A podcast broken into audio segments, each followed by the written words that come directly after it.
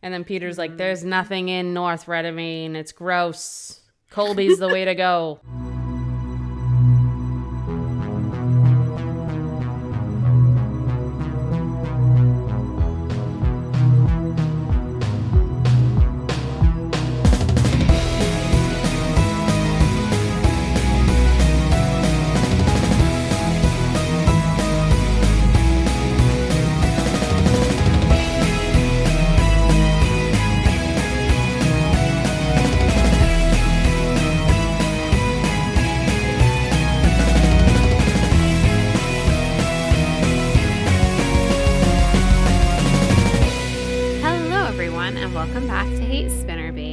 Podcast where we hate spinnerbait, but we love that finally on our 10th Sarah Dessen novel, which I did just have to fact check, I'm not gonna lie, we finally know what the U's mascot is, and they are the Eagles. For anyone who's curious, I was very excited to read that. I was like, they have a mascot finally. We still don't know DeFriese yet, but we know the U's mascot. So everyone, that's exciting stuff.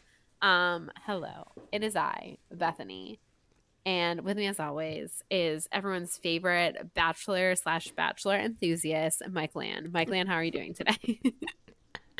I'm doing great. I'm doing really great this week, actually, because there are 2 nights of The Bachelor this week. So yeah, baby, I'm thriving. Plus, I have Taylor and Travis content. Oh my God. For days. Galore. From this weekend. Galore. Seriously. So much good shit, y'all. We are going to dive into Chapter 7 here in just a minute. Oh, I guess I didn't even ask who's recapping this week. Are you recapping? I'll do a quick recap. Before we recap, though, can we briefly, I mean, we're probably going to discuss this more on Chaos Thursday, amongst other things, but I'm sorry for any of you who don't like listening to us talk about Taylor Swift. We're going to talk about Taylor Swift real quick because I just have to. I'll put in timestamps. Yeah, put in some timestamps. I just want everyone to know truly that after party is my Roman Empire. That after party is my everything. I kept seeing all these posts being like, this is like straight up the ending of a rom-com. And like, I shit you not, it is. Like this, if this was a romantic movie, he just won the big game. She's had like a hell of a great week. She just freaking won the grant. Like you can't, if this was a movie, people would be like, this is unrealistic. This is fake. But it really happened. And then they go to this after party and they're singing her songs to each other. Shut the front door. This is the cutest shit I've ever seen. Love is real. I am moved. I am touched. It's beautiful. I hope someday that I am not wrong about this, but watching them like interact, it does give me she found her person vibes. Like, yeah. Do you ever compare the way that like couples act around each other and look at each other to like how you look at your husband? Because I'm like, okay, we got the vibes here. The vibes are here. Yeah. And I love it. The vibes are here. And again, like we could be wrong because y'all, when this relationship started, we're like, this is a PR relationship. Yep. Roll the tape back. We were way wrong. And now we shift them so hardcore. So we could also be wrong. And in a year, it could be like, that scumbag, spill the tea, Taylor. We can't wait to hear about what an asshole he is. But and we're not the only one saying it. Like, it's just like this different vibe, like with their relationship. Like, I just feel like they're both like really themselves. And I honestly think it's one of those things where like, sometimes dating outside your type works for you. Like, my husband is not like he is my type in certain aspects, but he also is like very vastly different. Like, he's not someone I thought I would go for, and yet like he is perfect for me. Like, we're like the like perfect puzzle pieces for each other. And I feel like she definitely had like, she always went for like the artsy guy, like, you know what I mean? Yeah. And like, she just needed a himbo, and like that's great. Like, he like, I don't know, they just looked so in love last night, and I'm just like so happy for the great week that they had, and yeah, that they're just like able to shut out all the noise and just like enjoy each other and be happy. And that's freaking fantastic. But I don't know how she was awake last night, honestly, at the after party. And I was like, girlfriend, you have had a whirlwind few days. She just performed 3 concerts back to back. Her feet have to be killing her. And yet she's still out there like on the dance floor. In heels, no less. In heels. Like, shut the front door. Again, and I don't mean this in any shade because honestly, Kylie was probably where I would be, because I don't know the full itinerary of who all was there, but we saw obviously Jason Kelce was also there living. Jason Kelce has been living his best Vegas life. Let me just say, no one lives life fuller or happier than that man. He goes all out and I love it. But anyways, I did not see his wife in a year, which is great. Fine. Like, she's not someone who really likes the spotlight. This is her first time away from her small children, and probably the first time since her newest baby has been born. I think she was like, yeah, y'all have fun. I'm going to go enjoy some me time in the hotel. I'm going in that jet tub and I'm like getting a good night's sleep. And she deserved it. But like, that's where I'd be. I'd be with Kylie at the hotel. Same. And Taylor's like, I just did this crazy thing, but like, yeah, we'll go dance some more.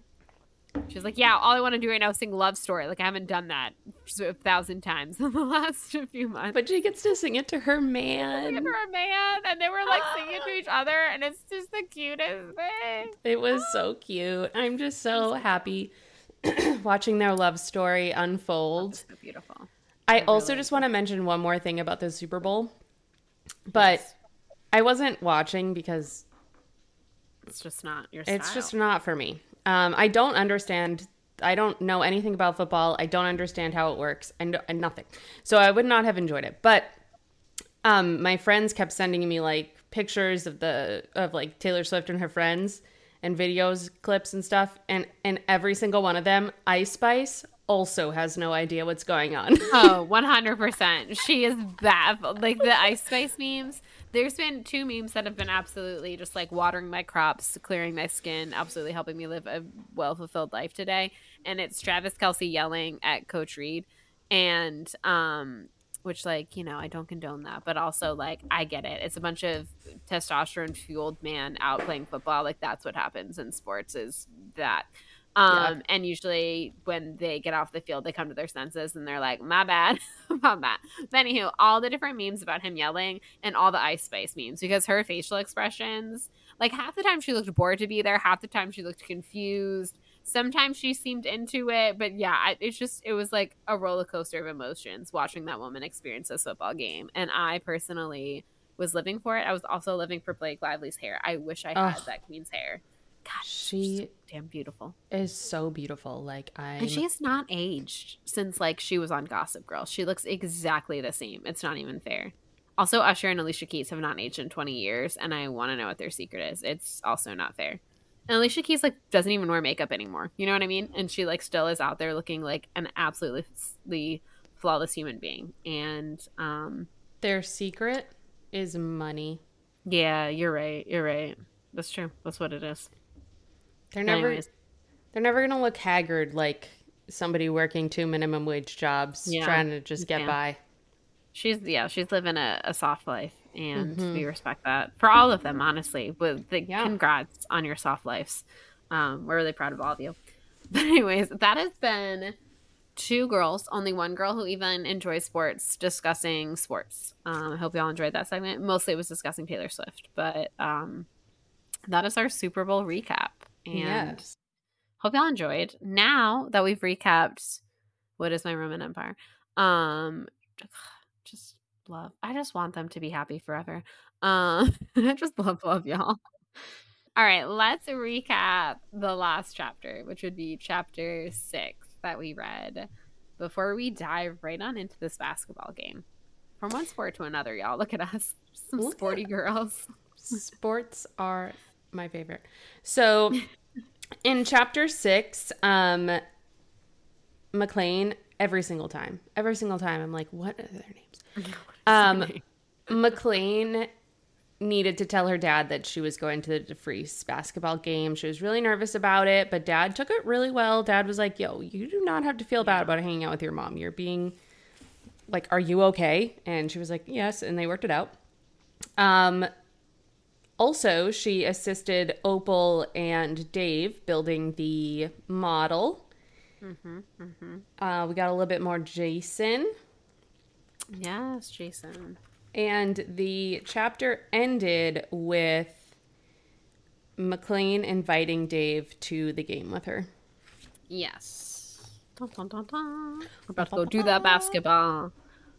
I believe wholeheartedly, because this is what always happens to the two of us, we don't remember the main character's name until we're on to the next book. And now the next main character will be like, McLean? Oh, shit. Yeah, seriously. I just wanted to say I told my friend at work that she got a shout out on our Super Bowl Sunday episode, and she was so excited and she wanted to listen to her shout out right away, like while we were on lunch today. And she's like, will it be cringe for you to hear yourself? And I go, yes, very much, especially in like a full room of other people that will be able to hear in my recorded voice. No, thank you. I don't want to hear that right now. Seriously, get headphones. I was like, no. And she was like, where is it? And I'm like, I don't know the timestamp of it. Like, you're going to have to find it. So she was like trying to quietly listen to it. And then she found it and she played that for everyone because she wanted everyone to hear. She was like, oh my God, I'm famous. And I was like, yeah, you're a big deal. So I'm happy that made her very happy. But it was a very cringe moment for me in the break room today. I was like, oh my God, I don't want to hear my voice. Please don't make me listen to that. I'll send Andrew Snapchats while he's out at work or like out without me. And he won't watch them till he gets home because he's a boy. And I will not let him watch. I'm like, you got to put headphones on. I can't listen to myself. It's terrible. Already edit 2 episodes of me talking for an hour. Yeah. Like, I've reached the amount that I am allowing myself to listen to myself. Thank you so much. Seriously. I can't go past that anymore. All right. Chapter 7. Let's dive in, shall we? Here we are. We're at the basketball arena. And she says that she sees her mother before her mom sees her, which is always what happens in books because it's a good time for the POV character to describe the other character, basically. So it's always like, I noticed them before they noticed me, and I took them in. It's such a literary device, and I'm here for it. I love it. Give it to me all day, every day, by all means. But yeah, so she sees her mom, and she's talking. We get a little bit more history about mom and how mom and dad met. And she's talking about how her mom was like a very stereotypical Southern girl growing up. She did all the debutante. You sing in the church choir. You go to college to get an MRS degree. Like, that's what mom was doing. She already had a high school sweetheart that like he was going to go off and like get a job that was going to be the breadwinner of the family. She was going to live a soft life. And honestly, respect. We like totally respect that. But then things change. She goes to college, and this is where issues arise, as she calls him Mr. Promise Ring, because she literally had like a promise ring that she kept on a necklace from this guy that she thought was going to be like, this is very Elle Woods. You know what I mean? When like he's like, I'm going to Harvard, and like she thinks he's going to propose, and then he's not. So it sounds like she was like living that kind of life. And he's like, yeah, we can't be together. And so she's devastated. And as a lot of people are, their freshman year of college is struggling. And it's just like going to her room and just going to the cafeteria to eat and going to class and just like trying to keep her head above water. And that's where she meets our guy Gus, McLean's dad. And he's doing like extra work at the cafeteria to basically help, you know, subsidize his tuition. Because as we know, he didn't get a basketball scholarship because he was not good. He was a walk-on who barely got any playing time. But he was working at the cafeteria, which of course makes sense. He ends up becoming a chef. He clearly, food has always been a passion of his. And he kind of like gives her a little extra food. And he's like, you know, he's loving her. And he like definitely is crushing on her. And so I love this. She says, he handed her a napkin. She took it and wiped her eyes. They're married 5 years later. Because finally he like gets up the nerve to ask if she's okay. Because he notices that clearly she's struggling. And she cries. And that's what happens. He gives her a napkin. And then 5 years later, they're married. And McLean says that like, you know, as a kid, she always loved that story. Obviously now it's a little different because it didn't end up having a happy ending. And also the fact that her mom, who was Katie Sweet when she was with her dad, is now Katherine Hamilton. And she's kind of reverted back to that like girl she was in high school in a sense. Very like stereotypically Southern. She's the coach's wife. And if you're anyone who follows that's not a word. I'm really tired today, everyone. It's been really gross and rainy in our parts of the world. But anywho, so if you are anyone who follows college sports like I do, you know the stereotypical college wife, like you know like what the you know like football or basketball coach's wife looks like, and that sounds like kind of what the old Katie, now going by Katherine, seems to have fallen into, to the point where she has we know obviously about the twins, McLean's little brothers, and she has sisters, plural. I literally wrote plural when we get to that part, because I was like, okay, man, do you really need two people to watch your two children? That seems a little excessive, in my humble opinion. Yeah, I would, if I was rich, I would do shit like that. Like, have multiple nannies. Like, I would be like, yeah, absolutely. Like, one person shouldn't be handling. But, like, it is crazy. It is crazy because does she work? I mean, not that women who don't work don't also deserve. Right, by all means. But and that is a full-time job, being a mother. Yes. And again, assuming their house has to be massive. Like, yes. Rich people have house cleaners, not because they're lazy. It's just honestly you could never get that done. Like, you couldn't clean your house. And it would till you're like, all right, we worked on the kitchen on Monday. Tuesday, Right. So I don't begrudge people. If you have the money to be able to have someone to help keep your house clean, by all means do it. Especially if you have a freaking McMansion. Yeah. But yeah, it is interesting to me. Like, someone like this, she didn't. Like, it sounds like she probably grew up in a pretty well-to-do family, and then she ends up kind of going off and, like she said, you know, her and her mom would go to the Poseidon, the little, like, rundown beach shack, and now, of course, they have a beach house, and, you know, they owned a restaurant, and they worked long hours, and she was, you know, cooking at home, and I'm just like, I can't imagine, like, living most of your adult life to the fact that you have a senior in high school daughter, and then one day marrying rich and just, like, completely, like, again, would I love to live a soft life in that McMansion with a housekeeper? Absolutely. But I also would be like, you lived so much of your adult life being a normal person. How do you just, like, completely turn that off? You know, like, I feel like I would still, like, it would be ingrained in me to do the things I had been doing for my whole life. Like if I suddenly won the lottery tomorrow, please, which will never happen, like, I would go buy myself a nice house. I would, you know, like I said, get my friends and family out of debt. But, like, I don't think I would completely change everything. I would quit my job, but, like, I don't think I would change, like, everything about my life. You know what I mean? Like, I would still, like, want to do the child rearing in my household. Or, you know what I mean? Like, I don't know. Yeah. It's just interesting to me, like, how completely she has changed just because she married this rich dude, I guess. Yeah. Wild. Or she just went back to who she truly is. Right, which could be. And if that's, like, listen, back in the day, again, this is when you grow up and you get wiser, right? Back in the day, it used to be, like, a joke in the, you know, living in the Southeast, like, to make fun of women who went and got their MRS degree. And now I'm like, sis, go off. Mm-hmm. Live a soft life. Do you, girlfriend. I'm proud of you. Yep. Like, if that's what you want in life, by all means, no one should be throwing judgment. And again, I think being a full-time mom and a full-time housekeeper, you know, is a job. Like, that's 100% one of the hardest jobs. And I don't think that those women should be looked down, you know, on in any way, because like, that's a lot to make sure that your husband has a home cooked meal every night and you're raising your kids and the house is clean and whatever. So go off, sis. Yeah. If you want to be taken care of, if you're just going to college to meet a rich man to be taken care of, rock on with your bad self. I wish more than anything that I was a rich man. But oh my God, I know. Sadly, I am not.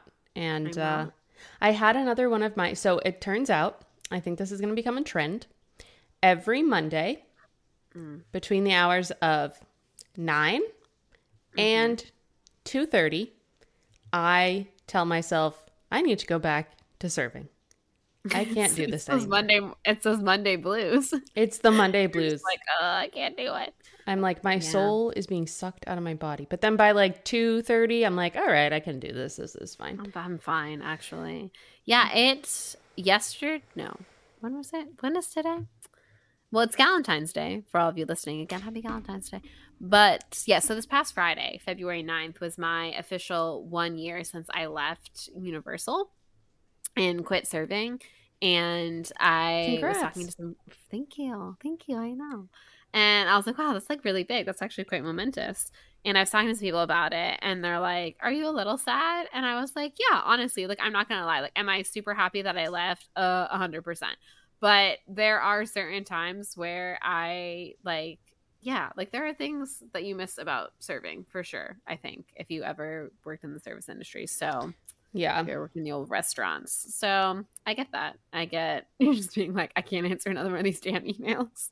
I'm like, oh my God. But and it's not even that really that bad. I'm just like so dramatic. I could not be more dramatic if I tried, like truly. It's how we thrive as people. It's fun to be dramatic sometimes though, you know? Yeah. I get it. Feel your feelings. Feel your feelings. God, by all means, yeah. Feel those feelings. But yes. How did we even get here?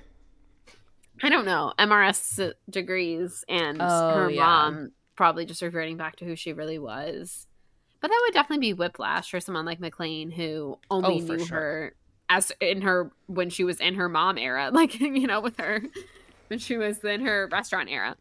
But honestly, ain't that the truth? Who you are in a restaurant is not who you are in your They're totally different eras of your life. Yes. But anyway. Yes. You have to have a certain level of like insanity to get through restaurant shifts. It's true. It is definitely true.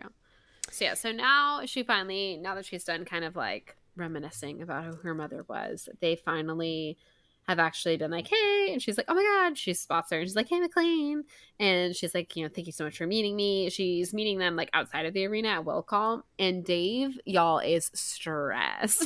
He's like, I don't think I should be here. I don't think you understand. You're not from this town. This is actually my favorite thing to do. And I'm not even saying that like, Dave is doing this in any ill way. Like he's kind of mansplaining to McLean. He's not like doing it in a mean way by any means, but he just like assumes that she doesn't know basketball. And he just like assumes that like, you know, he's true. Like she's not from Lakeview. She doesn't know how big the U is and how big basketball is to them. And so he's trying to explain to her, like, look at all these people trying to scout for tickets and look at these people being turned away at will call. Like you can't just show up and get me a ticket. But that's the thing. Like he doesn't know, which also it's like, that's why you shouldn't assume. But yeah, this is my favorite thing. Even like really well-meaning people that mansplain sports to me, I'm like, I know you are not trying to be mean, but like little, like I had someone, a boss of mine essentially, who's really into college basketball, try to explain like something about college basketball to me, not realizing that my family literally works in college basketball. So I was like, and which again is kind of what happens here. So I live for this because I was like, same, I've been there a little bit. My stepdad is not a college basketball coach, in case anyone is wondering. So your stepdad doesn't exist. My stepdad doesn't exist because, as we all know, my parents are still happily married, but little high school sweethearts that they are. But yeah, but I've had situations like this where people like will try to explain things to me about college athletics. Like I wasn't born and raised watching it, and that like literally my brother-in-law and my sister do it for a living. So I'm like, cool, yeah, please explain things to me. But yeah, poor little precious Dave. He is stressed, and she's telling him like, just relax. We're gonna get in, and you know, like this place is a madhouse. Like I said, there's people like scalping for tickets outside. And again, this is definitely giving like Duke Carolina vibes 100% in my humble opinion. And that's a hill you're going to die on. I'm going to die on this hill, Sarah. Sarah, can we talk? I don't care what you say. In this book, they are Duke. Okay. So anyhow.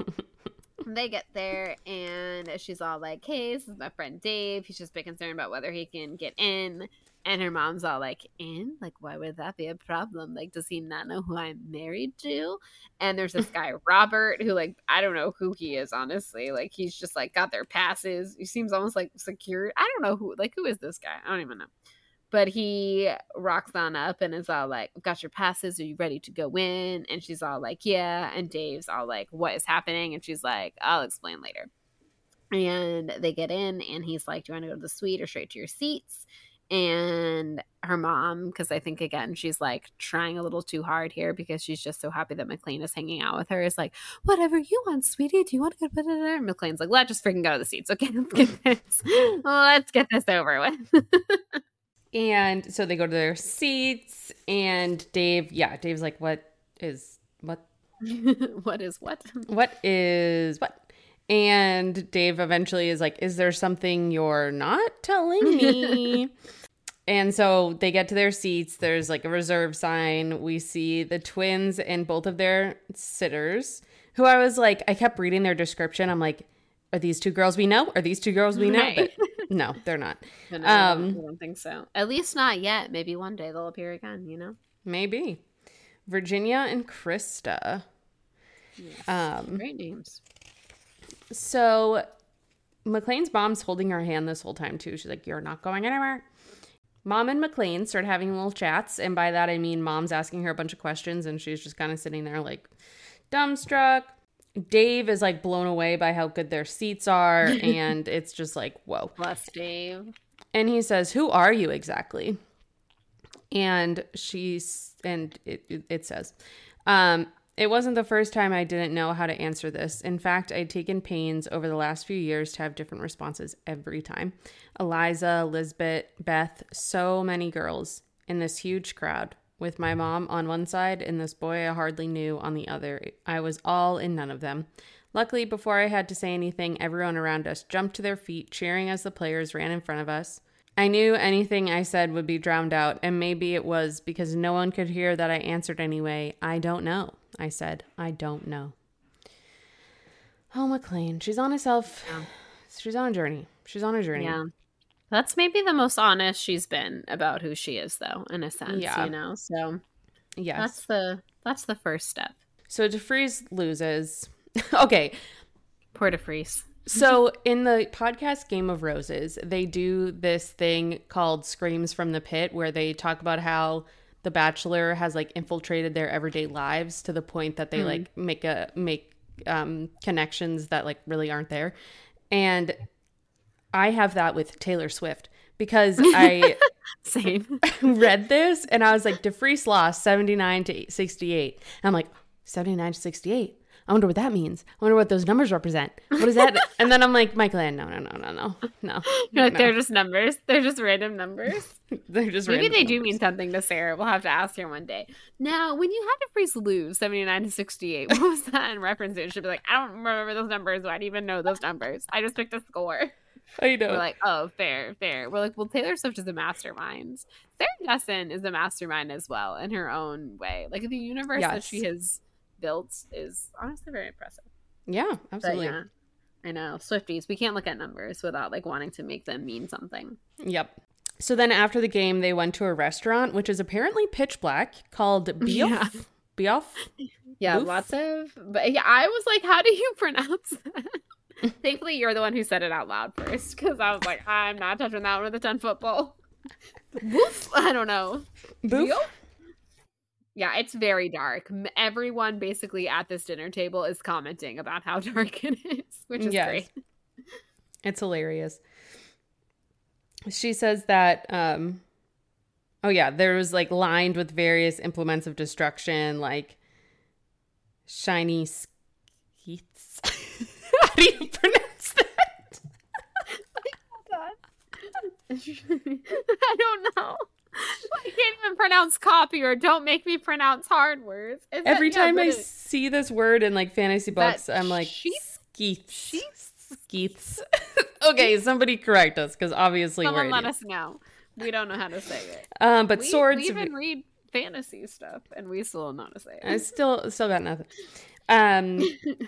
Yeah, so they had those and swords and a small battering ram. She said it made her uneasy. And then Mom is asking who Dave is. She's like, we're just neighbors. And she's like, just neighbors?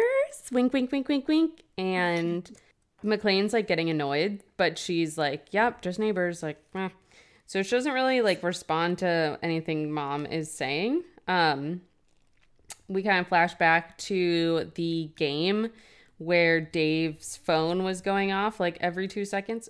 Oh, right. Because she didn't want to seem rude because she knew they were on TV, and Dave's phone was blowing up every 10 seconds as people spotted him on TV being like, what are you doing there? How'd you get those seats? What? Yeah. Riley's cool like, sneak, what, bro? Yes. Riley's like, you charmer, like all this stuff. And so she says, he was like, I can't believe you're basketball royalty and you were so secretive about it. And she said, I'm not basketball royalty. And what is that exactly? He says, Peter Hamilton is your stepfather. And she says, stepfather. I repeated a bit louder than I probably should have. I cleared my throat. Stepfather, I said again. This got his attention. He looked at me, then down at my mom and the twins. Right, he said slowly, then gave me a look that made me feel sort of weird and vulnerable, like I'd said more than I had. Well, thanks for the invite, seriously. Dave gets you already. He gets it. He sees you. Oh, my God. He sees you. He knows you. Ugh, we love him. Also, not to belabor the point real quick, but again, early in the chapter, when Dave, again, unknowingly is like mansplaining things to her because he doesn't understand. Also, going back to the last chapter, I was just thinking about this entire chapter. I was like, her name is McLean. That is not a normal name. She states that it's from this famous basketball coach, which again, if you are someone who really loves basketball in the state of North Carolina, where clearly DeFriese and the U both are, wouldn't you have put two and two together and been like, oh, you're named, like, are you a basketball fan? Or like, oh, is your dad or your mom a basketball fan that they named you that or whatever? But yeah, he like never put that together. Anyways, Dave, we love you and we love that you see her, but you don't understand her name. Like, I'd read one thing if it was like Susan and it's like, well, yeah, everyone's named Susan. That's not a weird thing. But like, she has a unique name. So yeah. Anyways, just wanted to throw that out there. Something that was bothering me. I know nobody really mentions it at all, honestly. Like, yeah, no one's like, oh, McLean, like the coach, or like, you know, because like again, in real life, like if you're named something like that, like people would say it all the time. Like the other day, I had a patient whose name was Alejandro, and I was like, don't do it. Don't sing the Gaga song. I'm sure he gets the Gaga song all the time. Don't you do it. But at the end time, I was like, Alejandro, in my mind. And I was like, don't say it. So yeah, like there are certain things, if it's like a famous thing, people would be like, oh, or again, like I used to work with someone named Rihanna, and she was named way before Rihanna, the singer, was made famous, but she would get all the time, like, are you named for the singer? And she was like, well, I am this many years old and she's only been popular for 4 years. But yes, my mother knew that one day some lady would come from Barbados and make it big, like, you know, with a song about an umbrella. Like, so yeah, so like, you know, if you have those names, people are always like, oh, is it because of so-and-so? So it's just interesting that like no one seems to really put that together in her life. Maybe they're just college basketball fans. I mean, Dave is clearly. I need to stop confusing people. So I do this thing because I feel like everybody will just get it right away. When people are like, what's your name? How do you pronounce your name? How do you pronounce your name? They always ask me like at least 3 times. Right. So finally I'm like, Mike Land, like the turtle. And I said that in a meeting today, and every single one of the people were like, what? Is that a species of turtle? And I was like, no, the ninja turtle. Turtles. And they were like, oh. You're like, never mind. And I'm like, you know what? I should, if I'm going to say that, I need to say the ninja turtle, not turtles. Yeah, the turtle. Because not to confuse them. Yeah, they were all like, what? I would immediately go there, but I could understand how other people might think like species of turtle and not like the ninja turtles. I'm like, obviously the turtle. You're like, what other turtles do you know? Franklin, that's the only other turtle I know. Also a fictional turtle. Franklin. Oh my gosh. Pour one out for Franklin. Pour one out for Franklin. So then she flashes back to the present, Boof. And she's like, yeah, he's just my neighbor. Like he just seems, and then mom's like, he seems very nice and smart. And McLean responds, he only said like 2 words to you, but the twins are screaming at the exact same time, so she doesn't hear her. And then Dave comes back to the table and he says that it's so dark in here, he walked into another room and joined another table, but he doesn't think they noticed. The dark restaurant, like, subplot of this chapter is so funny. She handles it so well. I love that it continues to be a through line. Like, it is so funny. It's so funny. Let's see. Oh, yeah. So Peter's on the phone. He's doing press, post-game press. And then McLean is like, you can tell us... no. Mom is like, when he gets off the phone, you can tell us everything that's going on with you. And she's like, not much to tell. She's like still kind of doing that like, meh, meh, meh. And so mom's like asking her questions. Is your father well? And she's like, he's fine. She's like, you're doing nothing else, but like, you got to be doing something else. And It's like my parents always used to ask me, like, what did you do in school today? And I'm like, oh, nothing. And they're like, you didn't do nothing. What did you do? And it's like, do you really want to know what my classes were like today? I just feel like you have to ask that. I'm also in the 6th grade.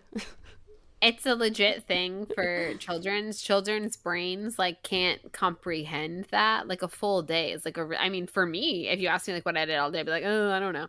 And I have an adult brain. But children's brains, like, it's literally scientifically proven that, like, if you ask them something like that, they say I don't know, because, like, you've asked them too broad of a question. So you have to be like, you had art today, what did you do in art class? And then they, like, answer. Little child psychology out there for all y'all listening. Wow. Hope you enjoyed it. I love that. Good to know. So there you go. If you're ever talking to kiddos about their day at school, like, ask them a specific thing, because they literally, like, their little brains cannot comprehend telling you about their whole day. Like, it's too much for them to compute. Oh, little kids. There was a little baby at the restaurant we went to. Me and Andrew go to the same place every Sunday for breakfast. And there was a little baby sitting near us, and he just kept looking at us. And I was like, oh, hello. Look at you. Too good for this world. Too pure. Too pure.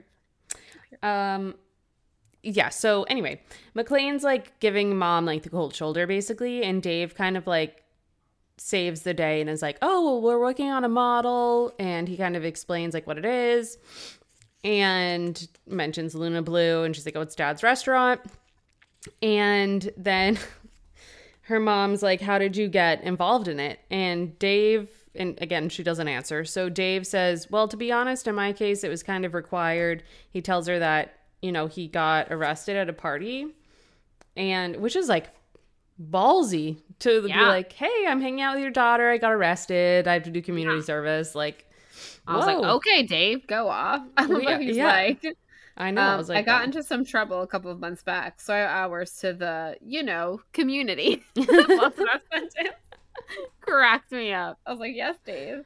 Yeah, I also was like, bold, Dave, but, like, I appreciate it. Like, I like that he's not trying to, like, sugarcoat who he is to, like, impress, you know, like, oh, this is this girl that I like's mom, I should, like, be on my best behavior. He's like, this is who I am, take it or leave it. So, yeah, Dave, like, explains this, and he's like, yeah, my parents were pretty strict. Like, they've had me on lockdown ever since the whole thing happened. And mom is like, well, I'm sure it was alarming for them. Parenting can be so difficult. Oh, that's what I was going to say. I don't think it's that big of a deal if a teenager's like, I got arrested at a party once for having, like, a beer. I'd be like, oh, wow, okay. Yeah, I'd be like, welcome to being 17, I guess. Yeah, exactly. People, I actually told this, sorry everyone, I'm gonna bring up Travis Kelce again real quick. I was told to watch the Jason Kelce documentary, which honestly was so good. And my friend Katie had told me that she had watched it a while back, and she was like, oh, I'm just, like, really glad that he's, like, matured, that he's, like, grown up. And I was like, okay, yeah, I mean, like, all college guys are idiots, so, like, oh, right. And my parents watched it, and my dad was like, yeah, Jason really, like, helped him out, got him out of trouble. And I was like, Jesus Christ, like, what did Jason Kelce do in college? Like, I don't know anything about that, you know? So I watched this documentary, and he got kicked off the team for partying too hard in New Orleans when they were down there for a bowl game, and he smoked some pot. And I was like, oh, so he was a college kid? Okay. Like, I was like, the way everyone spun it was like he was this real hellion. And I was like, oh, so he was every guy I knew in college? Yeah. It's actually really fine with me. Like, literally. Yeah. I was like, 20-year-old guys are dumb. And everyone in college is doing stupid things in New Orleans. And like, come on. And I was like, did you? Yeah, just no. Right. So anyways, that's my, like, feelings toward that, yes, is, like, when you are a teenager and you are, like, in your early 20s and you're doing dumb things like partying too hard, you'll grow out of it eventually. It's fine. Yeah, it's fine. Exactly. It's like, unless it's, like, a serious problem where it's, like, constantly and you're, like, getting kicked out of school, like, you know, there's varying levels. But one time, one beer, it's like, whatever. Yeah. So Dave, you're a good guy, we know it, you're a good egg. Exactly. So she's like, parenting can be so difficult sometimes, and McLean says, so is being someone's kid. And everyone looked at her because she was like, yeah, well, it's also hard when your mom has a public affair. Okay, some record scratch moment. But honestly, she's right, and she should say it. It is hard being both a parent. Again, we can't testify to that personally, but I'm sure it is very hard. And it is hard. It's hard existing. So yeah, like, yeah, exactly. Parent-kid relationships are the two-way street, and there are pros and cons to both of them. So yeah, she's exactly right. She should say it. Exactly. But nobody says anything. Mom doesn't even look at her. She's like obviously like upset. She said, Dave was openly confessing to an arrest, and yet I was the bad one here.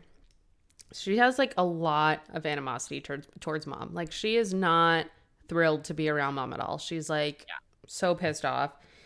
And she's cutting her like zero slack, which I understand from McLean's point of view. But again, to go back to the statement I just said, like, being a human is hard. So like, did her mom mess up? Is it messed up that she's never been like, hey, I really messed up and I can understand how this hurt you? Absolutely. But also, like any other human being, she's not a perfect person, and like she's going through her own shit, you know? So exactly. We feel for you, mom. We feel for you. You could be a better mom though. Yeah. Things you could handle this differently, but you know. So then Peter, you know, Dave and Peter are keeping the conversation going. Dave is like, I did the first half of my hours at the animal shelter, and so now I'm working on the model. And then they kind of explain it to Peter because he's back. And we see here the model Peedle. Old Peedle. The model, Peter said, model of what? And she said that Dave was about to answer. But between them, Mom had that look on her face like I was the worst daughter in the world, and I could just feel all this history swirling as I tried to remember what it had been like before when we were just us and things were simpler. I couldn't, though. All I knew was that she was hurt again and it was my fault. So I did what I always did. I faked it. So then she gets a little bit more chatty. She talks about the town. She talks about Opal and how big the project is and how she doesn't think they're going to hit the deadline. And Peter's like, it's important to have a goal. Even an unreasonable one can be good for motivation.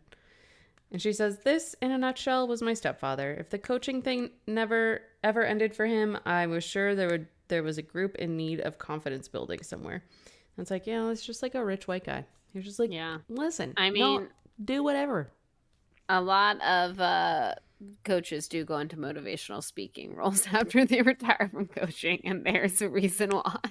That makes sense. Like, that's what you did for years is gave pep talks, right? And we're like, you can do it no matter what the adversity. And yeah, which again, it's easy to do. Also, a lot of coaches are old white dudes, so that tracks. Sure. They probably believe that they can do it because, you know, history has shown that it's on their side to be able to do things easily. Yep. Your dreams can come true. Your dreams can come true. Yeah, so then in response to this, Dave is like, well, in that case, my goal is to graduate without getting any further misdemeanors. And McLean responds, aim high. And they have this little, like, they have their little moment. Cute. And good Dessen bands. Yeah. We love a Dessen band. We love it. Then they have like their little moment. They're smiling at each other, and the mom's watching them, and she said, I must have seemed like such a stranger to her. I realized when she saw me like this, in a town she didn't know, with people she'd never met, and both of us wading through this limbo world between what we'd been and what we might be. She said this made her unexpectedly sad. She turned to her mom to like continue talking, but she's already talking to the sitters. So she talks to Peter, and he says, thank you for coming. Like, it made her happy. And then to cover that up, he's like, oh yeah, I'm telling McLean how happy we are to have the beach house. And McLean's like, I don't know Colby that well. We always went to North Reddemane. And then Peter's like, there's nothing in North Reddemane. It's gross. Colby's the way to go. Yeah, that's exactly. That is the vibes, honestly, that this scene gives off. He's like, things change. Move on. Yeah, and then he's like, good God, I can't even see the menu. Why aren't there any lights in here? hilarious. Yeah, she says, I wondered what they'd think of us, how they might consider this group of people possibly related, but probably not, fumbling together through the darkness, which again, the darkness has been this through line through this whole restaurant scene. And it's been kind of used for, I mean, it has been used for comedic effect, which it's been very funny. But then right there, you're like, ah, yes. That's where she hits you with a dagger. You're like, oh. So then we skip forward to them being dropped off, and it starts with, wow, Dave said, that was loud. And she's like, what was? And he's like, the sigh you just let out, which I understand. And so he's like, so she kind of apologizes, and he's like, don't be sorry. Like, it's something I noticed is all. I mean, you are right. And so she says, I'd been overthinking my actions and carefully crafting my responses for hours now, which, first of all, again, seeing Taylor Swift and everything, it's because she's a mastermind. But second of all, I was like, hi, every person with anxiety ever. I was like, do you mean my daily life? And I'm just carefully crafting my responses for hours. And it is draining. Yeah, you do just want to let out a sigh at the end of the day because you're like, oh, my God, I'm just so I'm with her. And so she's like, I had no more energy to fake it. She had to fake it for hours and stuff and overthink things for hours. And so she just like plops down on the ground and kind of tells Dave what's up. She's like, I don't get along with my mom at all. I think I even hate her sometimes, which like, yeah, let it out. Like that's allowed. Mm-hmm. And he's like, that explains a lot. Like that explains her. I definitely was, picking up on some tension. And so Dave kind of points out, like, I only spent an afternoon with her, but I can tell she's really trying. And she's like, that's kind of half the problem is, like, she's trying too hard. Like all McLean wants is for her to kind of, like, own up to the fact that this is different and hard and, and she wants her to understand. She kind of talks here to Dave about understanding things. And he's like, like, that's different, though, because she's like, you acknowledged it right away. Like, she explains, like, this is what happened. My mom cheated on my dad with this like very public figure. Everyone was in our business. It was terrible for me. And Dave immediately, like any like, good human would be like, that sucks. And she's like, yeah, see, you can acknowledge it. And like, she can't, like, she's never acknowledged the fact that what she did was shitty.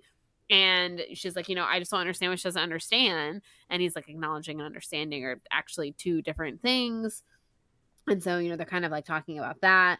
And so then he kind of talks to her about like his situation with his parents and how they, freaked out on him with the whole misdemeanor thing. And he's talking about how this all kind of started when he got a job at a bakery because he wanted it just for fun, which again, like Dave is so, I've said it before, like he is so like Macy and Auden coded to me. Like yeah. What they kind of went through is like very much seems to be. And like, I like that, like, and it like Sarah even brings back some of the things like Brain Camp, like he knows Jason Brain because like that was his world. And I do think it's very interesting and it makes a lot of sense. I mean, we talked about this a little bit before when we were reading some of the earlier chapters in regards to Jason, that I love that she does this because there are so many like we said, like gifted kids or really smart kids that then like kind of struggle with wanting to be like not just that. And it is interesting to me again, like, and this is probably because he's a cishet white male, the way Dave goes about it as opposed to the way like Auden and Macy go about it because they are like girls, So I just think that that's like Dave was just like, I applied for the job. I did it. I asked my parents to go to this high school because I wanted to. And I'm not saying his route is completely easy. Like he's gotten obviously a lot of pushbacks from his parents, but it's so interesting that like he woke up one day and again, like being a guy was just like, yeah, I'm going to go for it. And these girls, like Macy's like, I'm not going to talk to my mom. And you know what I mean? Like, yeah. It's sort of funny, but it's so interesting to like see it. Like you usually get a lot of guys in Dessen novels or like the more carefree one. And I do think it's interesting that she like made him the smart one who like had to get out of his comfort zone, who had to do all of that. And we're kind of getting to see him on that journey, which is it's like an interesting little role reversal. It is. Yeah. He talks about how like his parents are disappointed in him and like he just doesn't understand. He just wants to be a regular dude. We find out that he was working in his parents' lab, which is like yeah, since crazy. He was 10. And then apparently he had enough credits after 9th grade to graduate. So that's like the only reason his parents kind of agreed to him going to Jackson because it doesn't really mean anything. And I was like, that's effing wild. He's like a little Doogie Howser. I know. He's a little genius. Yeah. So, people kept like saying he's smart throughout this entire book, but it wasn't until he's like, yeah, technically I could have graduated after ninth grade that I was like, dang, he's smart. Seriously. He's probably tired as well. Yeah. Poor Dave. He deserves a break. Yes, he does. But so he's like, I just want to go on this like trip after graduation with my friends, but my parents aren't really into it. But if I behave well and, you know, do what they want, maybe they'll let me go. She says like Riley says that they were scared. They thought they were losing you. And he's like, I get that. But it's like, are there only two choices? Either I'm a delinquent in a fast downward spiral or becoming a physicist right on schedule. How is that even possible? Mm-hmm. And he's like, I just need the opportunity to find a third option. And, you know, they just like aren't understanding that they have a plan for him in their heads and they want him to follow that. And he's like, can I just be normal for like 5 minutes? Right.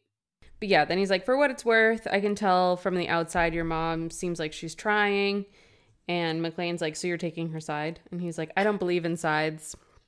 People do crappy things for all kinds of reasons you can't even begin to understand. And she said, it's not my job to understand. I didn't do anything. I was just an innocent bystander. She says, I didn't do anything. I didn't deserve this. And he says, no, you didn't. She said, I don't have to understand.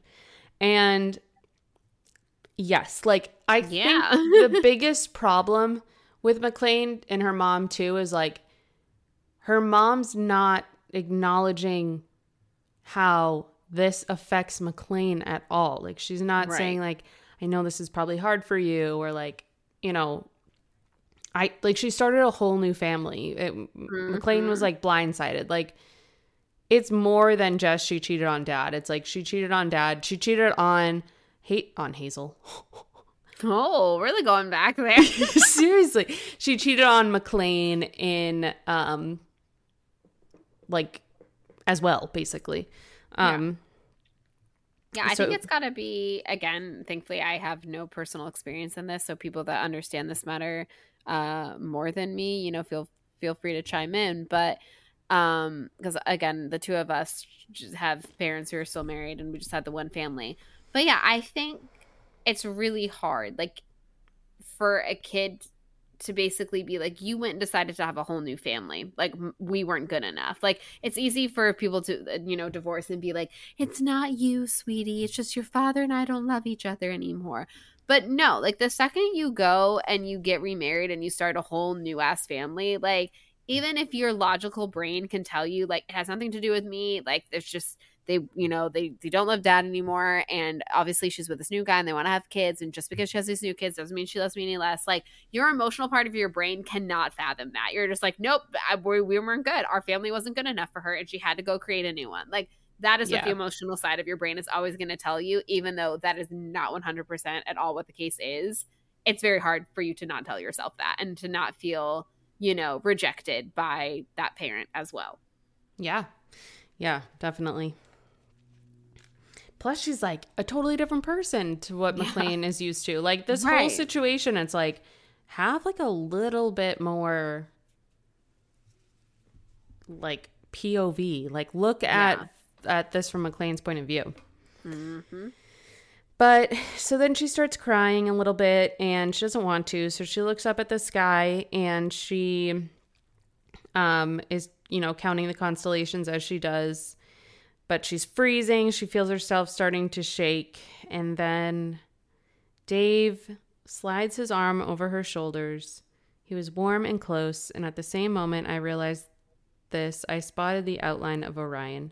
3, I thought, and then rested my head against him, closing my eyes. Aww, Dave, we love that you were there for our girl. That's what she deserves. We really do. I can't believe the timing of this. My DoorDash is literally getting dropped off as we speak. Boom! We nailed it today, y'all. We nailed it. She's got plenty of time to go watch The Bachelor. Mm-hmm. This is honestly, it's a Valentine's Day miracle. Everyone, I hope you all celebrate the ladies in your life today here on Valentine's Day. Yes. And just know that we are celebrating you. all of you lovely ladies that listen to us. We are celebrating you, and we just wish you a happy one, and we're gonna let Mike Land go enjoy her DoorDash. And we'll talk to y'all real soon. We'll talk to y'all on Thursday for a little chaos. I'm sure Taylor Swift will be discussed. Who knows what else. We'll see where it takes us. Maybe we'll watch more of Luna soon. I don't know. Anyways, happy Valentine's Day. Take care of yourselves. Treat yourself today. Treat yourself. Ladies, get yourself a little something nice out there, okay? And we will chat soon. Okay, thank you. Bye. Bye. I don't know why I said thank you. I don't feel like I ever say